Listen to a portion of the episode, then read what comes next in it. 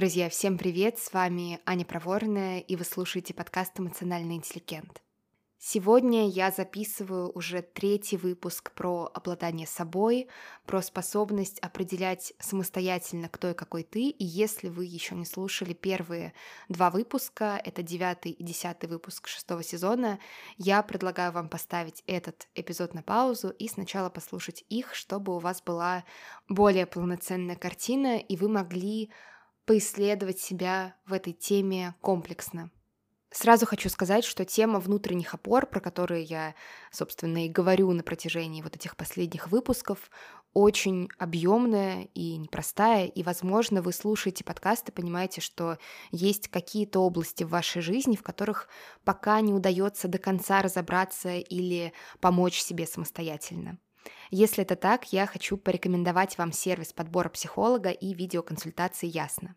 Чтобы начать терапию, вам нужно просто заполнить небольшую анкету, в которой вы рассказываете, что именно вас волнует, а затем на основании этой информации сервис подбирает для вас несколько наиболее подходящих специалистов, из которых потом э, вы можете выбирать. В Ясно сейчас больше тысячи психологов, каждый из которых прошел строгий отбор, а еще для них регулярно проводятся супервизии семинары, поэтому вам точно не нужно волноваться за квалификацию специалиста. Поиск психолога, правда, бывает достаточно тревожным, неопределенным, и мне кажется очень здорово, что ясно делает этот процесс более простым и безопасным для вас. В описании этого выпуска вы найдете ссылку на сервис подбора психолога и онлайн-психотерапии Ясно, а еще промокод на 20% скидки на первую сессию Emotional на английском языке большими буквами, и вводить этот промокод нужно при регистрации. А теперь поехали! Прошлый раз я закончила на том, что обладание собой — это не про нахождение какой-то стопроцентной объективной истины о тебе, а про доверие себе быть автором своей истории. И тут возникает такой закономерный и очень неприятный вопрос. А, да, классно, авторство, определять свою историю так, чтобы она позволяла тебе реализовывать свои ценности в жизни. Все звучит очень вдохновляюще, но как этой истории на самом деле верить? Как доверять ей, как чувствовать себя в соответствии с ней, а не просто зачитывать ее как какую-то бессмысленную мантру, которая вообще никак не влияет на твое восприятие себя самого и жизни. Вернемся к примеру, который я раскрывала в предыдущих э, двух выпусках. Есть пара, в этой паре один партнер хочет больше секса, и когда второй партнер ему отказывает, говорит не сегодня, то первый партнер чувствует себя каким-то нежеланным, несексуальным, появляется ощущение, что с ним что-то не так, что нужно что-то с собой делать.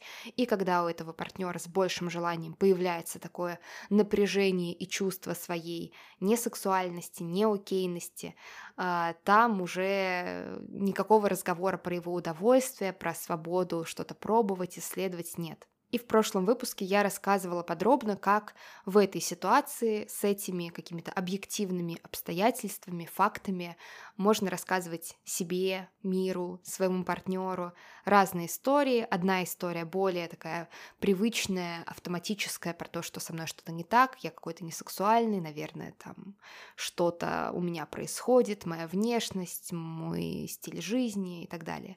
Другая история, которая более функциональная, которая на самом деле позволяет проблемы в отношениях сексуальные, в частности, решать. Это про то, что со мной все окей, а, я сексуальный, моя сексуальность никуда не девается, когда мой партнер отворачивается.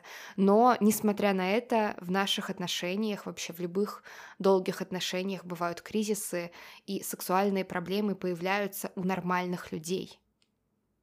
И эта вторая история может звучать как-то убедительно, успокоительно, когда вы смотрите на эту ситуацию со стороны, когда вы не находитесь в гуще событий, потому что когда вы там, когда вам кажется, что мир вокруг рушится, ваши отношения рушатся, что появляется очень твердое ощущение, что вы неправильные, не сексуальные, нежеланные и так далее, там, конечно, можно попробовать себе говорить, нет, с тобой все окей, с тобой все окей, с тобой все окей, с тобой все окей, с тобой все окей, с тобой все окей, и так далее, но это очень слабо влияет на твое ощущение себя. То есть этим можно немного себя прямо здесь и сейчас успокоить, но, скорее всего, на продолжительном каком-то промежутке это не будет помогать вам переписывать свою историю и верить в нее, чувствовать ее.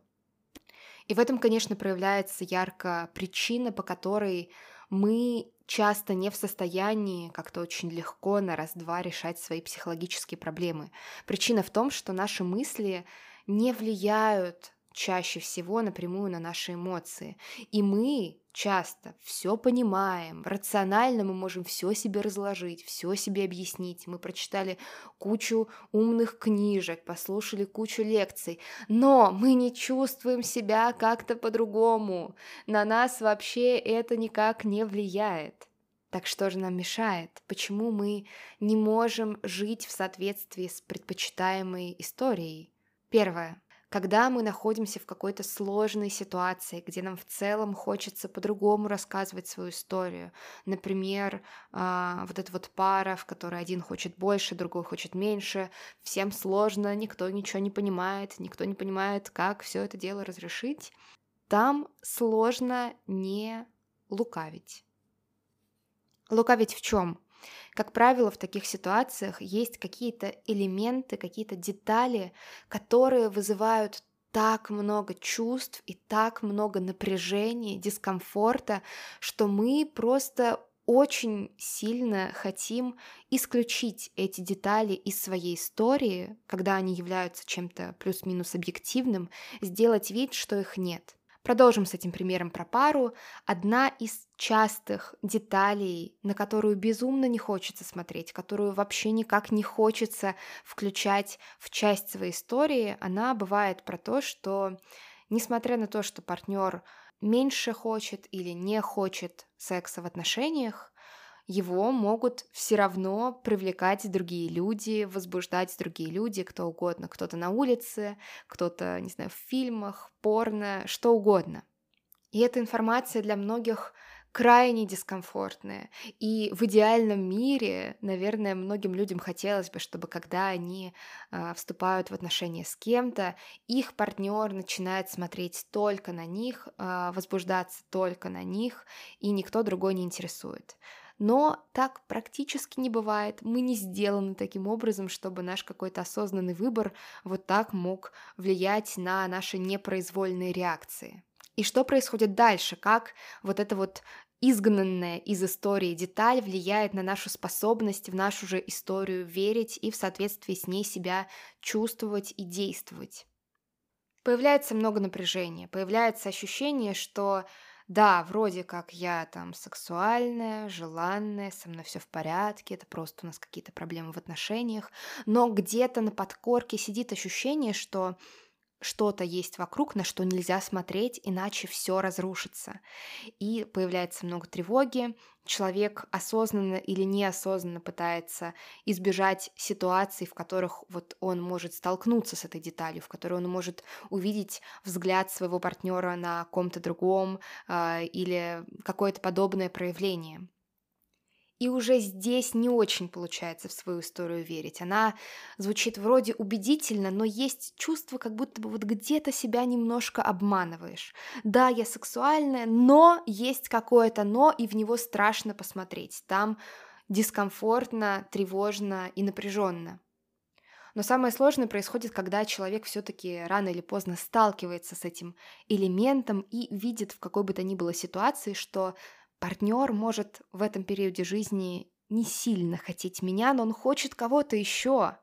И там становится очевидным, что вот это вот мое собственное я, мои собственные представления о себе, о том, кто и какой я, это не какая-то устойчивая опора благодаря которой я могу вообще держаться на плаву и справляться с какими-то ситуациями сложными. Нет, это какой-то просто карточный домик, который разрушился в один миг.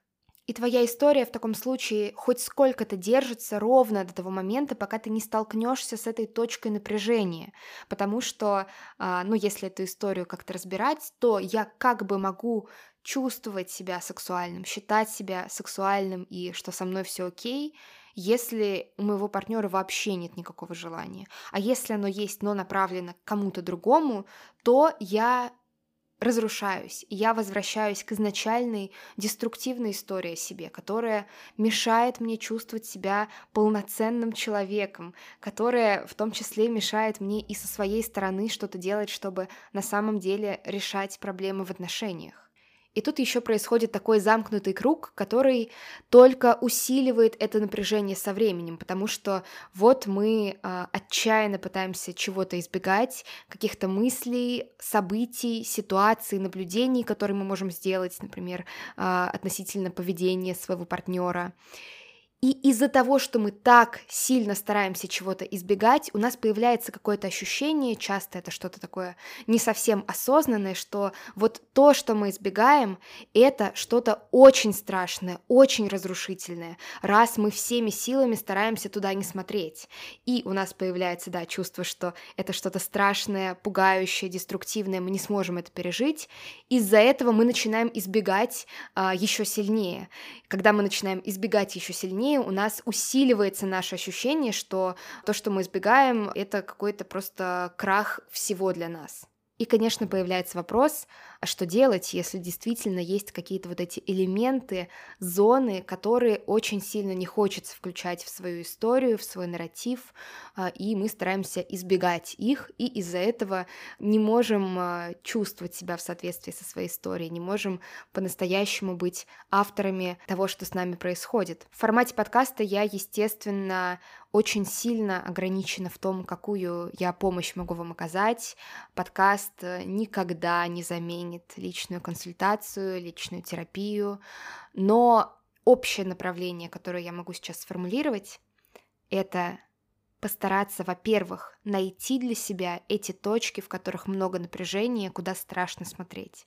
Можно прям выписать, если вам так проще систематизировать ваше мышление а потом дать себе возможность заглянуть поглубже в эту точку, что там больше всего пугает, что больше всего вызывает дискомфорт, напряжение. И самое главное, что с вами происходит, когда вы находитесь в этом дискомфорте, когда вы сталкиваетесь с тем, чего отчаянно пытаетесь избегать в жизни – скорее всего, там вам не будет как-то приятно, легко, расслабленно. Там будет много чувств, чувств, которые будет, скорее всего, сложно э, понять э, в моменте все, сложно с ними разобраться. Они могут нахлынуть, особенно если это что-то, что копилось у вас долго.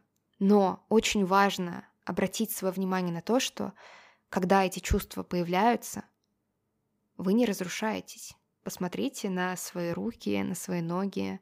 От вас не отпадают куски, когда вы смотрите туда, куда вам не хочется смотреть.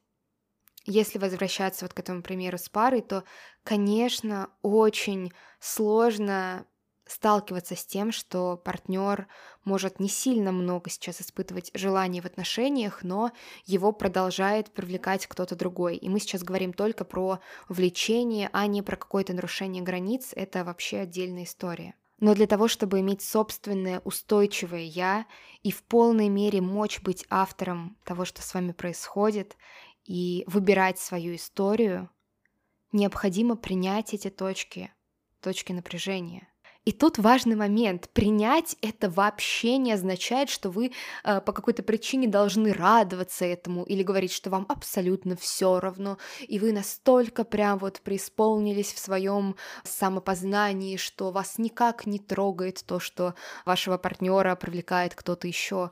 Вы имеете право на свои чувства, это не говорит э, о чем-то плохом. Я бы описывала принятие в этом случае как готовность и смелость в какой-то степени включать вот эти неприятные элементы в свою историю, не отворачиваться от них. Даже если они вам не нравятся, они все равно есть. Но они вас не разрушают. Разрушают судорожные попытки игнорировать, смотреть в другую сторону. Как можно в таком случае доверять себе, в частности в том, чтобы быть автором?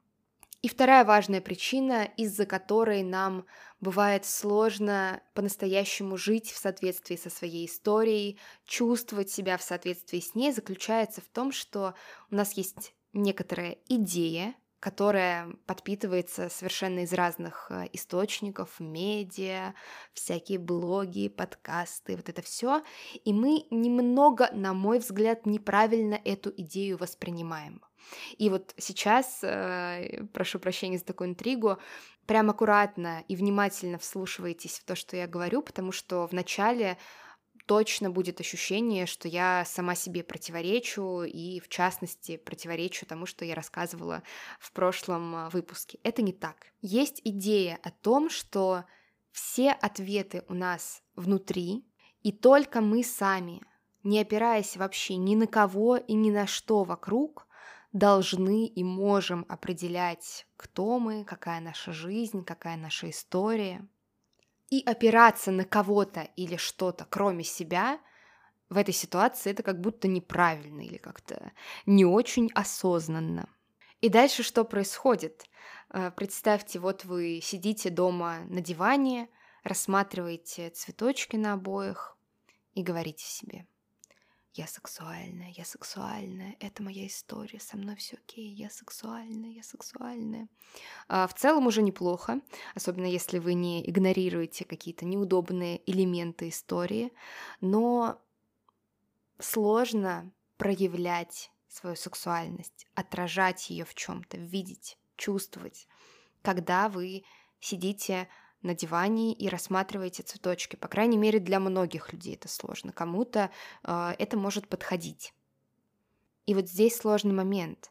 Чтобы нам верить в свою историю, чтобы нам ощущать себя в соответствии с ней, нам важна поддержка извне. Тут же появляется вопрос, так, это все-таки какая-то зависимость, да, то есть это кто-то другой или что-то другое должно нас определять, кто, какие мы, чего мы хотим и так далее. То есть я сейчас перечеркиваю все то, что я рассказывала на протяжении последних э, трех выпусков. Нет, в этом, в частности, проявляется ваше авторство.